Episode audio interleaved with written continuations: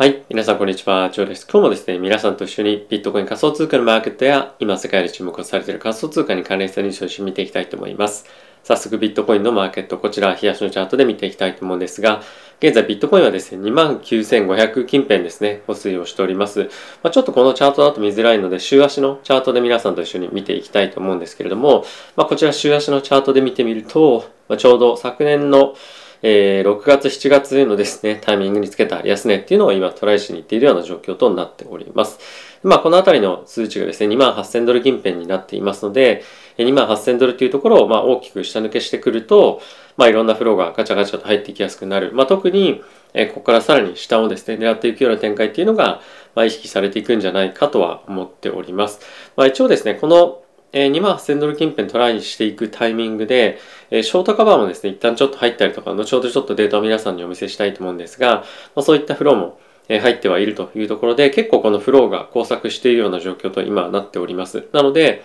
えここをですね、一旦ドーンと抜けると、まあ、そのショートカバーがいろいろ入っていたりとかするのが、まあ、ショート一辺倒に、えなりやすくなるんじゃないかなと思いますし、まあ、ちょっとチャート的にはですね、買いやすいポイントっていうのが、まあ、次大体2万ドルとか、そういったようなところまで、まあ、ここですね。なので、まあ、この辺りのところをサポートっていうような意識にもなると思うので、2万8000ドル抜けると、まあ、いよいよ2万ドル抜けてしまうのか、1万ドル台にまた戻るのかみたいな、まあ、話になってくるんではないかなと思うので、まあ、非常に、まあ、ちょっと緊張感高いような今状況になっているかと思います。で、えー、イーサも見ていきたいと思うんですけれども、えー、こちらはですね、まあ、今は同様に、えー、週足で見ているわけなんですけれども、まあ、ここも一旦ですね、ここの、えーと、昨年の、えー、1月、まあ、今年の1月かの安値を抜けてい、えー、くというところで今ありますので、えー、ちょうど昨年と、えー、昨年のまあ6月7月の安値である1700ドルですね、ここを目指すような展開に、え、なってくるというような、まあ、このビットコインとまあ値段感というのは違いますけれども、まあ、昨年の同様に、え6月7月につけた安値っていうのを狙っていくようなえタイミングになっていくんじゃないかと思っております。で、もしここ抜けると、まあレベル感としてはどこなのかっていうのが、まあなかなかちょっと見えづらいイーサレムの方ではあるんですけれども、まあ節目節目で1500とか1000とかそういったところを目指していくみたいな議論っていうのが出てくるんではないかと思っております。はい。で、まああのメジャーな通貨、まあこの2つまずは1つ見ていくっていうところがあのメインどころではあると思うんですけれども、もう本当軒並みですね、例えば、まあ、アバランチも、まあ、ちょっと冷やしてみていきましょう。えっと、アバランチもそうですし、まあ、これ今30%ぐらいですね、下落している。で、えー、エーダー、こちらも16%の下落。で、えー、ルナーですね、もう何度言ってもルナーなんですけれども、もうこちらは90%ぐらい、えー、前日比でも下落をしておりまして、まあ、いよいよもうですね、あの、このテロな、テロ、あテラのエコシステム自体の、まあ、あの、オーバーホールというか、あの、システムをちょっと変えていくような方向で、えー、今、議論が進んでいるそうです。はい。で、あとはファントムもそうですし、まあ皆さんも、ステッペンとかでも馴染みが最近非常に高くなってきているソラーナですね。これも今47ドルというところで、まあ今年の、まあ昨年の末か、えっ、ー、と260ドル近辺とかまで行っていたんですけども、そういったところから考えると、まあ80%を超えるような下落幅になっているので、ま、かなり本当に大きな挑戦になっているんじゃないかと思っております。まあ、このタイミングで本当に生きながらえてる、まあ、コインっていうのが全くほぼないというような状況かと思いますし、またちょっと前まで人気だったエイプトークンとかっていうのも、まあ、今日の1日だけで40%、50%ぐらい下落をしていると。で、プラス、まあ、引き続き、さっきのそのルナの話じゃないんですけれども、まあ、テラのステーブルコインに関しては、まあ、ちょっとチャートで見るとこんなちょっとクレイジーな感じになってるんですけども、まあ、通常であれば 1UST あたり1ドルあたりでまあ取引されていたものが、まあ、現在は60セントとかですね、まあ、そういったところで取引をされている。で、かつ一番安いところでは、まあ、20セントぐらいまで落ちていたというところで、まあ、いかにこのステーブルコインのまあ、なんていうんですかね、不安定さっていうのが今際立っているかっていうのが、まあ、マーケットでもえー、まあ分かるという、まあ、UST に関してはですね、あの、なってるのかなと思います。逆に、えっ、ー、と、USDC ですとか、まあ、あとはあの、USDT ですね。あとは、バイナンスの USD、BUSD なんかは、まあ、一時期こんな感じで急激に買われるタイミングもあったりとかして、まあ、いかにみんながそのステーブルコインで、まあ、どこに逃げていくかっていうところを探しているとか、いるかとか、まあ、こういったところの、あの、一瞬、まあ、動きも見られたっていうのは、マーケットがやっぱりかなりパニックに陥ってるっていうのが分かったんではないかなと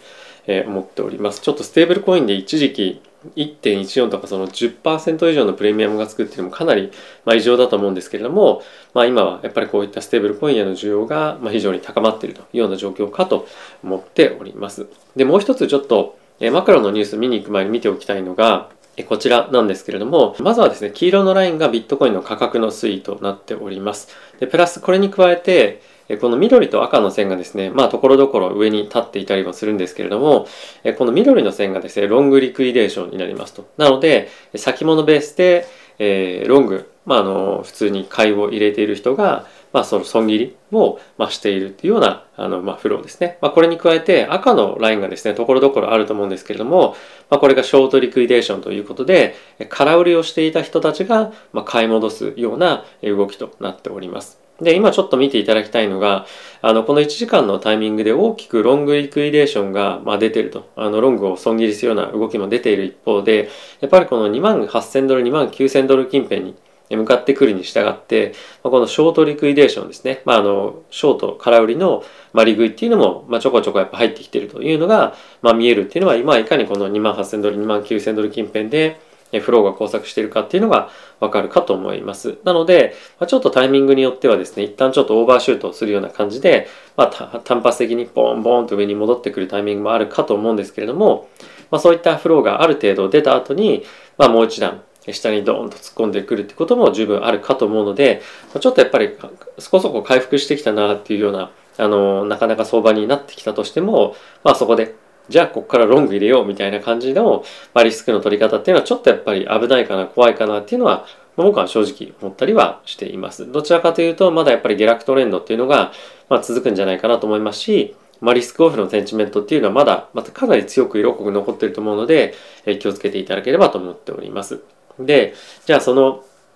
リスクオフのセンチメントどこに残ってるんだよっていうふうに、まあ、皆さん思う方もいらっしゃるかもしれませんが、えこちら見ていただきたいんですけれども、えこちらですね、現在のステーブルコインの発行枚数になっております。で、ここ最近というか、まあ、ずっとですね、上に上がってきていて、ステーブルコインをですね、まあ、マーケットでどんどんどんどん発行して、仮想通貨のマーケットにまあ投入されるというか、やっぱりその現金持っていたものを仮想通貨のマーケットに資金入れるために、ステーブルコインにどんどんどんどん変えていた人たちが、ものすごく増えていたというのがここ最近のトレンドだったかと思うんですけれども、それがですね、なんと、ステーブルコインを法定通貨に戻すみたいな動きも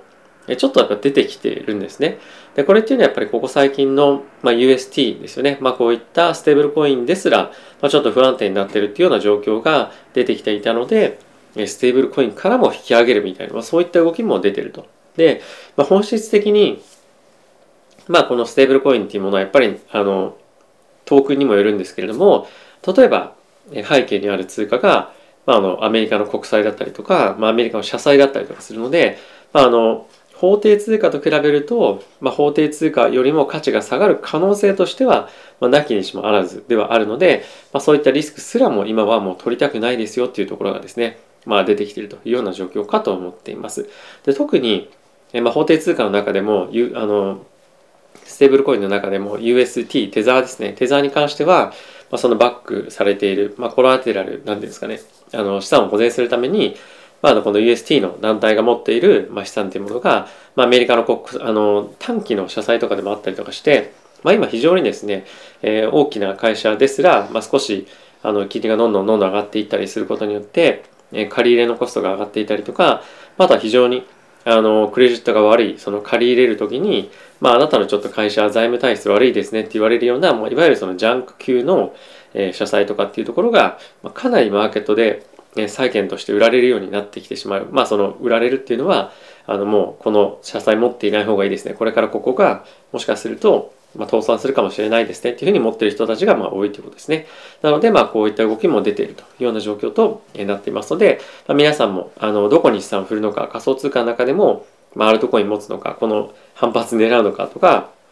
あとはやっぱりビットコイン、イーサリアムを中心に持つのか、もしくは、まあ、今はまあ僕もそうしてるんですけれども、ステーブルコインを中心に、えー、ステーキングで運用していくのかとかっていうのが、まあ、やっぱり注目のポイントになってくるんじゃないかと思っております。はい。ではですね、ここからは仮想通貨のマーケットにも非常に強くインパクトがあるというようなマクロの関係のニュースですね、皆さんと一緒に見ていきたいと思います。まずはこちらから見ていきたいと思います。昨晩アメリカのですね、CPI、えー、まあ、物価の、ま指数ですね、が発表あったんですけれども、え年率で言うと8.3%の上昇となっておりました。で、これは、えー、予想がですね、8.1%だったということもありまして、まあ、予想よりも物価高っていうのが、まあ、継続して起こっていると。ただし、前月比っていう観点で見ると、まあ、前月比の、まあ、前年同月比のその物価上昇8.5%だったんですね。なので、まあ、若干は鈍化している一方で予想よりもま鈍化していなかったので、まあちょっとまだ不安定ですね、マーケットとしては、まあ、まだまだ安心できないですねと。で、プラスこれに加えて、まあ、今はですね、あの、もう少し夏の夏に入っていくタイミングですよね。で、そうすると、まあ、人々がバカンスに出たりとか、今は仕事してますけれども、まあ、もっと休みでいていろんなところ旅行行ったりとか、まあ、これにお金使おうみたいな感じで、まあ、バンバンバンバン皆さんがですね、お金使ったりどっか行ったりすることによって、まあ、需要が高まると。そうすると、まあ、ビジネスやってる方々は、それの需要を、まあ、しっかりと享受するために、まあ、値段上げたりとかっていうふうにするので、まあ、あの物価高物価高っていうのがこの夏にかけてまた、まあ、加速していくんじゃないかっていうような見方もあるので、まあ、この1あの少しの4月のタイミングでの鈍化っていうのは、まあ、安心できないですよねっていうような、まあ、ところで、まあ、今日昨日ですねマーケットが大きく売られているような状況となっております。はい。まあ、その流れでですね、こちらのニュースも見ていただきたいんですが、現在ですね、ロシアはパイプラインを通じてですね、そのパイプラインというのはあのウクライナを通ってるんですけれども、あの天然ガスをヨーロッパの方に供給をしております。で、えそのパイプラインをですね、まあ、一旦ちょっと遮断するような形で、今、え供給を、まあ少し留めている、まあ、絞っているみたいなことをやり始めました。で、これによって、え天然ガスの価格がですね、また大きくジャンプしているような状況になっております。まあ、こういったところを見てみると、やっぱり、まあ、そのロシア・ウクライナ情勢が長引くような状況が、ま続けば続くほど、ま、この天然ガスだったりとか、ま、原油の価格が、ま上がりやすくなってくるでしょうし、ま、ますますですね、まあ、のヨーロッパ EU 諸国としては、ま、このロシアに対して制裁を加えるためにじゃあもう原油は輸入しないよとかですね天然ガスも輸入しないよとか、まあ、そういったことを、まあ、あの政治的にはやっぱりちょっとやらざるを得ないというような側面もあったりとかするのでこの辺りの価格の上昇っていうのは、まあ、継続していくもしくはま下がらないっていう状況が少しはあの、まあ、あの最低ラインになってくるんじゃないかなと思うので、まあ、こういったあの天然ガス関連資源関連のニュースっていうのも、まあ、注視をしていきたいかなと思っております。あとはですね、今、これ、ウォール・ストリート・ジャーナルなんですけれども、まあ、もちろん一面トップっていうのは、まあ、コアあの CPI のニュースですね、インフレに関してのあのコメントを出ているわけなんですけれども、このすぐ下のところに、まあ、ステーブルコインの話だったりとか、ブルームバーグに関しては、まあ、一面トップ記事っていうところを、まあ、今回のこのえー、テラのネットワークの USDC のです、あ、USD の、UST のですね、ステーブルコインが、まあ、本当にまあ崩壊したみたいなところを、えー、記事として取り上げています。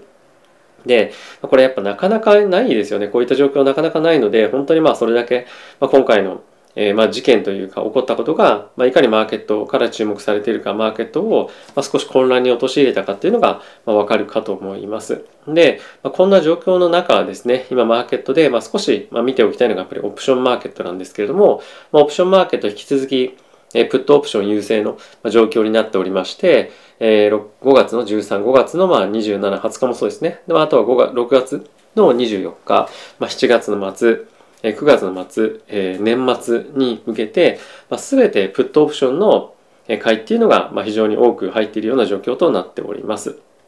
で、まあ、特にじゃあ直近の5月27日とかっていうところを見てみましょう。で、ここ5月27日に設定すると、まあ、今どういったプットオプションの買いが大きく入っているかっていうようなものをチェックできるんですが、で、この2万ドルこんだけ買われてるっていうのがですね、ちょっとあんまりイメージできないようなあのところもあったりするかと思うんですが、今ですね、バイビットの方で、このデリバティブっていうところをクリックすると、えっと、USDC オプションっていうところで新しい商品がですね、できているんですね。で、こちらの画面に行くんですが、えっと、ここにですね、現月、あの、オプションのエクスパイアリーの日付を選べるので、まあ、今回5月の27日っていうところを、まあ、選びましたと。で、プットオプションなので、こっち左側にコールがあって、右側にプットオプションがあるんですけれども、この5月の27日のタイミングで、2万ドルのオプション、ここに、あの、権利の行使の価格っていうのがあるので、ここ2万ドル見ていただくと、まあ、大体300ドルとかで、まあ、このオプションが買えるんですね。なので、まあ、万が一大きくマーケットが暴落した時に、まあ、得をできるオプションが、まあ、1ビットコインあたり300円で、えー、まあ買えると。まあ、これかなりやっぱり安い印象があるので、まあ、こういった、まあ、今ものすごく安いんだけれども、まあ、もし万が一大きくマーケットが下落した時のために、ま、保険として買っておきますよっていうのが、このまあオプションなので、まあ、あの、今まだまだこういった値頃感っていうのもあって、まあ、売り、あの、買いがですね、まあ、出ているんじゃないかと思います。まあ、このバイビットのそのオプションのこのプラットフォームっていうのはまだあの皆さんも、まあ、出たばっかりなので見たことない方も非常に多いかと思うので、まあ、ぜひですね概要欄の方にリンク貼ってますのでまだ講座持ってないよという方はま作ってもいいんじゃないかと思いますし、まあ、講座作らなくてもこのオプションの板っていうのはですね見れるので、まあ、今2万ドルの方が売れてるんだどれぐらいの価格なんだろうっていうのを見たりとか、まあ、してみると、ま、結構面白いんじゃないかなと思うので、ま、結構この辺り、まあ、あの見てみるといいんじゃないかなと特に非常に勉強にもなると思うので、えー、チェックしていただけるといいかなと思っております。はい。ということで、いかがでしたでしょうか？まあ、今日ですね、ニュースちょっとカバーするよりも、まあ、この辺りのマーケット感というところの方が非常に重要なんじゃないかなと思ったので、まあ、この辺りを今日はご紹介させていただいたんですが、ま、特にですね、オプションとかっていうのは、まあ、これまで我々のような個人投資家がなかなか仮想通貨のマーケットで取引できない商品だったと思うんですね。なので、まあ、こういったものの肌感覚っていうのがなかなか持ちづらい中で、まあ実際にこの板見たりとか、あの今価格どれぐらいなんだろうなとか、あのまあ例えば今9月末、年末の、えー、オプション、まあ買ってみると、まあこれぐらいの値段で買えるんだったら、まあヘッジも含めてプットオプション買おうかなとか、まあ今ものすごく下がってるけど、まあ急激に、急激に下がりすぎているので、まあ、短期反発するかもしれないし、まあそういった意味ではコールオプション買っておこうかなみたいなのも、まああの戦略として一つ取れるようにはなるので、かなり資産運用の幅っていうのが広がるんじゃないかなと思っています。はい。まあ、あの、非常にこういった、えー、我々にとって、まあ、使えるツールっていうのが増えていくことで、まあ、自分のポートフォリオを守りやすくなったりとか、運用でアップサイドを取りやすくなったりとかっていうのも、あの、まあ、あるので、まあ、こういった機会をどんどんどんどん活かしていきたいと思いますし、まあ、やっぱり新しいものに、まあ、使わなくてもいいと思うので、まあ、見てみるということが、まあ、非常に重要だと思うんですね。やっぱり資産運用の運用の幅を広げるためにも、あの、